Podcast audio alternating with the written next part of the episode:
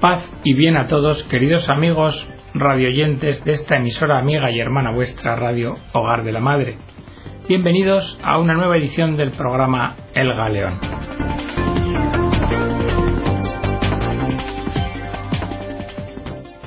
El programa de hoy tiene nombre propio porque está dedicado al juez Ferrín Calamita. No sé si sabéis quién es este magistrado, pero vamos a ilustraros sobre su periplo a través de estos próximos minutos.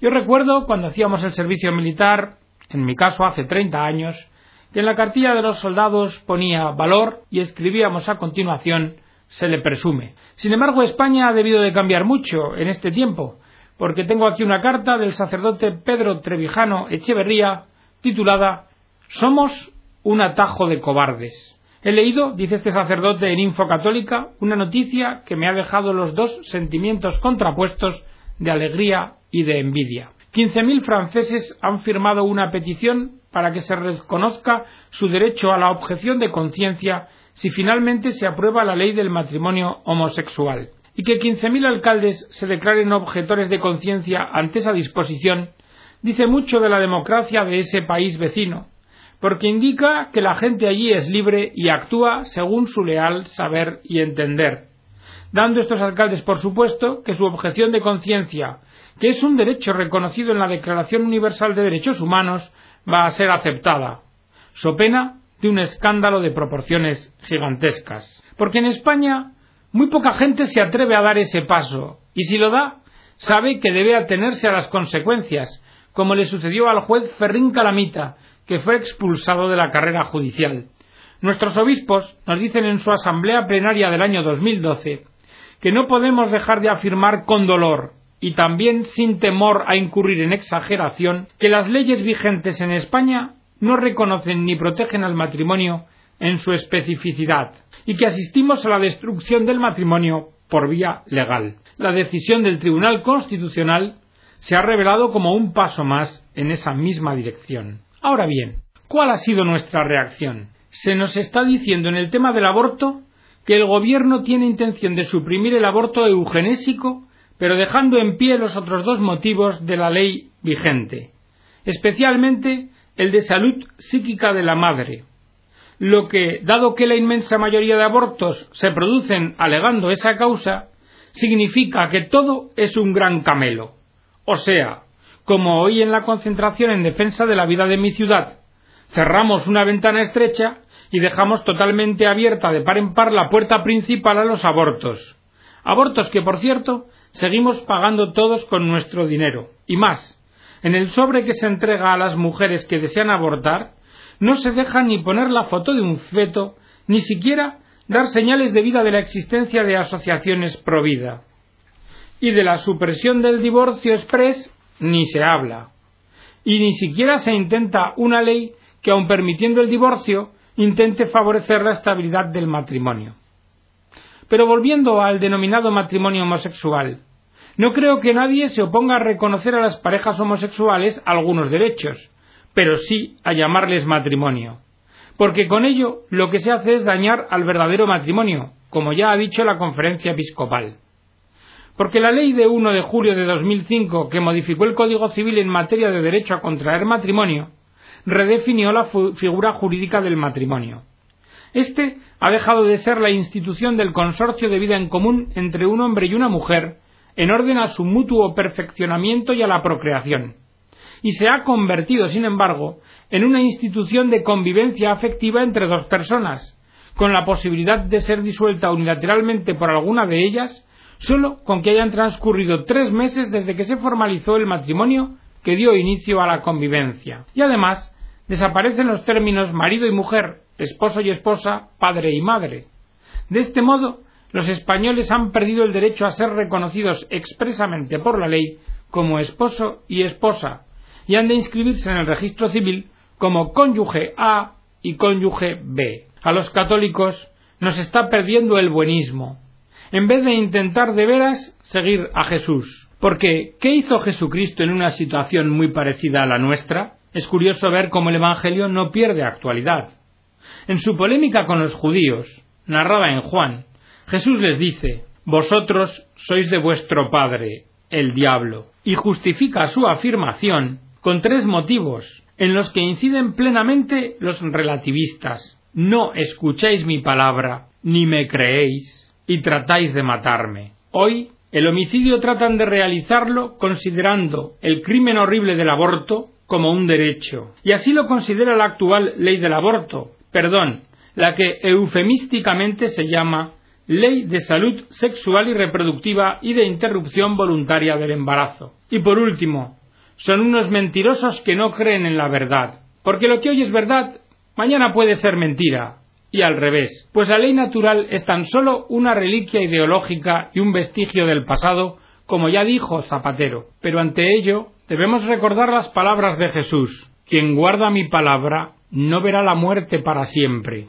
Posibilidad de muerte para siempre que nos recuerda además de Juan el evangelista Mateo. En pocas palabras, no nos dejemos tomar el pelo y hemos de tener más energía y menos respeto humano a la hora de defender nuestra fe verdadera ya vale de cobardías. En esta carta que os hemos leído, hemos citado a Ferrín Calamita, un juez que ha hablado del calvario sufrido desde su expulsión por una adopción de lesbianas. Y sacamos una entrevista de Religión en Libertad efectuada por Juan García Inza, que dice Hace ahora cinco años que con un juez de familia de Murcia se cometió una indecente injusticia por parte de sus mismos compañeros de la audiencia fue condenado nada menos que a diez años de empleo y sueldo porque un católico no puede ser juez de familia. Don Fernando, ¿cómo fueron los hechos?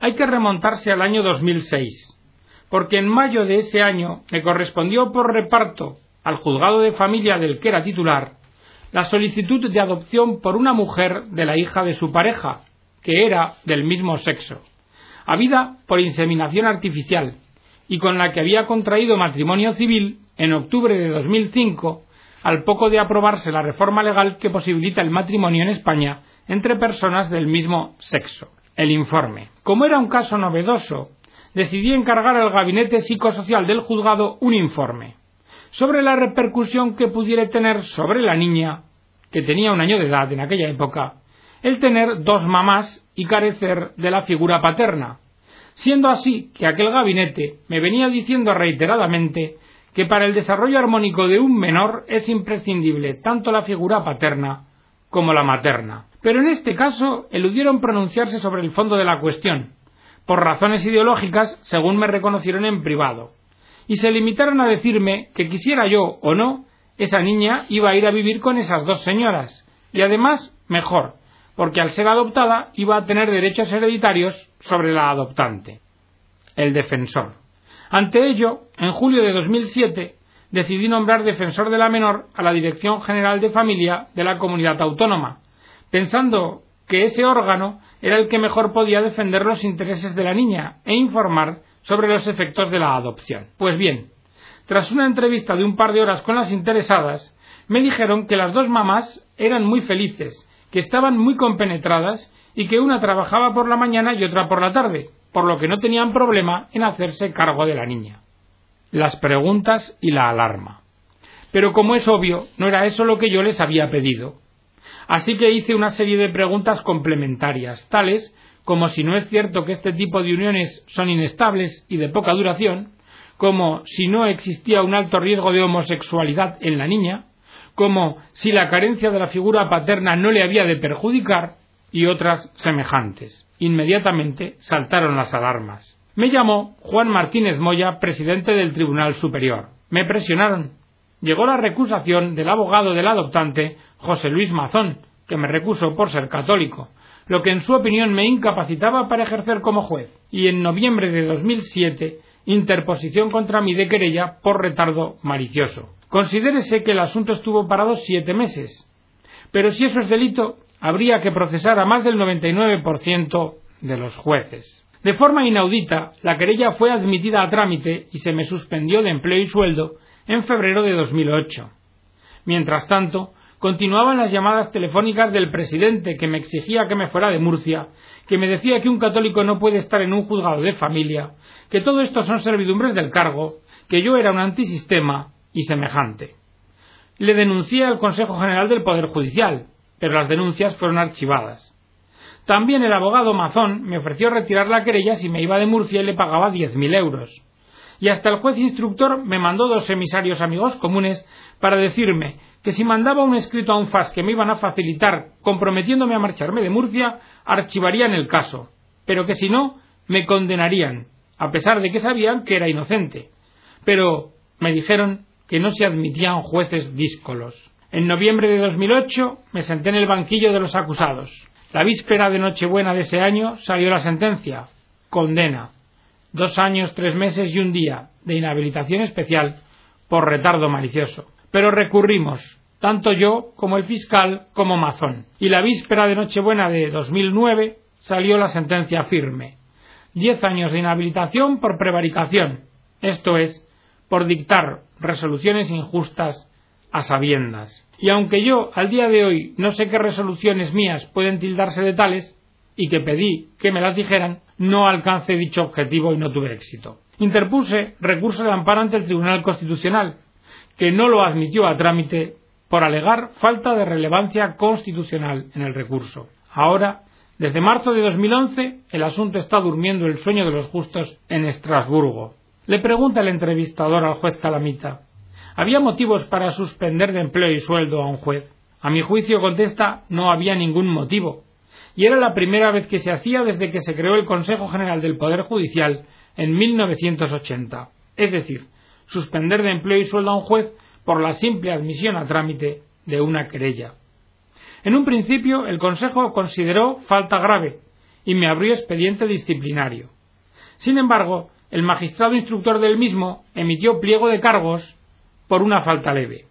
Ante ello, Mazón presentó la querella, en tanto que el presidente del Tribunal Superior me abría otro expediente referente a mi estado de salud. Se conoce, dice irónicamente el juez Calamita, que preocuparse del bienestar de una menor denota trastorno psíquico. Y se le pregunta por el entrevistador, ¿tanta fuerza tiene el colectivo de lesbianas? Y contesta el juez Calamita, yo al principio me lo tomé a broma, pero no, tiene mucha fuerza hay muchos intereses ideológicos y económicos. A mi juicio, todo arrancó en el mayo francés de 1968. Grandes multinacionales y bancos financian el lobby. Incluso el 13 de noviembre pasado hubo una cumbre en Londres que reunió a representantes de los principales bancos del mundo que se comprometieron a promover los pretendidos derechos de las lesbianas, los gays, los transexuales y los bisexuales. Incluso la ONU paradójicamente, también está promoviendo la ideología de género. Y para usted y para su familia, ¿qué ha supuesto todo esto? Pues ha supuesto dolor y sufrimiento, pero aceptado y ofrecido a aquel que murió en una cruz hace más de dos mil años. Hay que ver lo positivo. Dios me dio aquello que yo quería, ser juez, y Dios me lo quitó, o permitió que me privaran del cargo, después de haberlo ganado por oposición 25 años después. Humanamente es incomprensible. Irracional a todas luces la condena. Pero los caminos de Dios no son mis caminos. Y todo es para bien. Algún día lo entenderé totalmente. Y a la pregunta de cómo se las arregla para sacar adelante una familia tan numerosa como tiene, contestó el juez. Pues la verdad es que no lo sé, porque los únicos ingresos de la unidad familiar son los míos, y somos nueve personas, Asesoro desde Murcia a un bufete de abogados de Madrid en materia civil y procesal, tarea por la que recibo 2.000 euros netos, si bien solo en impuestos derivados del ejercicio de la abogacía se van 750 euros al mes. Pero Dios no abandona. Ya digo, no sé cómo, pero lo cierto es que llegamos al final de mes con unos 1.300 euros. Y usted, juez Calamita, habrá sentido el apoyo de mucha gente, ¿no? Sí, estas situaciones retratan a las personas y uno se lleva muchas decepciones y muchas alegrías.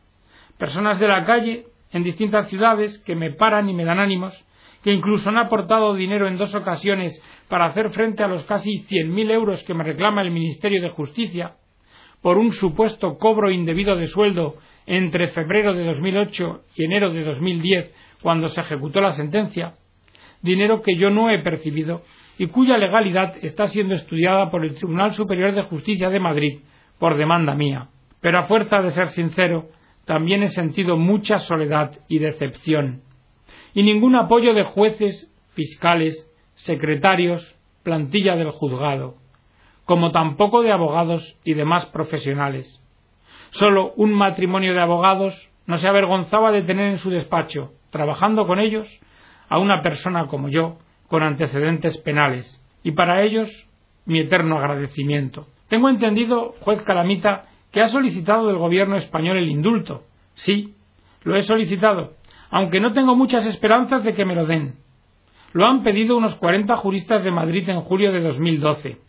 Pero al ser un caso politizado desde el principio, es difícil un pronunciamiento positivo del señor Gallardón, el cual, por contra, sí ha indultado recientemente al delegado de la Opel en Valencia, condenado a trece años de prisión por circular a gran velocidad en sentido contrario y causar la muerte de una persona. Pero yo no cuento con que me lo concedan, aunque sería reparar en algo la grave injusticia cometida. La reparación sería devolverme a la misma situación que tenía en febrero de 2008 y pagarme cuantos emolumentos he dejado de percibir, cosa que no ocurrirá mientras Estrasburgo no se pronuncie, y puede que ni aun entonces, ya que las sentencias del Tribunal Europeo de Derechos Humanos no tienen fuerza vinculante en España. Pero la mira está puesta en el año 2018. Aunque si por mí fuera, si no tuviera cargas familiares y tuviera otra fuente de ingresos ajena al derecho, hubiera renunciado a la carrera judicial. Pues así es la decepción que he padecido. Ingenuo me dicen algunos por creer en la justicia. Sí, yo creía en el Estado de Derecho, en la independencia e inamovilidad de los jueces. Pero la realidad es que ni los jueces son independientes ni inamovibles. Les nombra el Ejecutivo, les paga el Ejecutivo. No les dota de medios personales y materiales necesarios para su labor. Y así con todo. Es un tema que daría mucho para hablar, pero lo cierto es que puedo decir que no existe poder judicial en el sentido querido por el legislador constituyente de 1978. Señor Calamita, cuando están indultando a tanta gente, incluidos terroristas, parece incomprensible que el gobierno no le indulte a usted que estaba aplicando la ley. Pues sí, ya dije antes que la simple admisión a trámite de la querella, el juicio y la condena son humanamente irracionales e incomprensibles. Se dice que antepuse mis creencias, cuando lo que hice fue limitarme a nombrar unos peritos y a dirigirles unas preguntas complementarias para el procedimiento los que me han juzgado, esos sí que han antepuesto su idea, la ideología de género, a la ley. Porque los tratados y convenios internacionales suscritos por España dicen que en caso de conflicto en la adopción prevalece el interés superior del menor.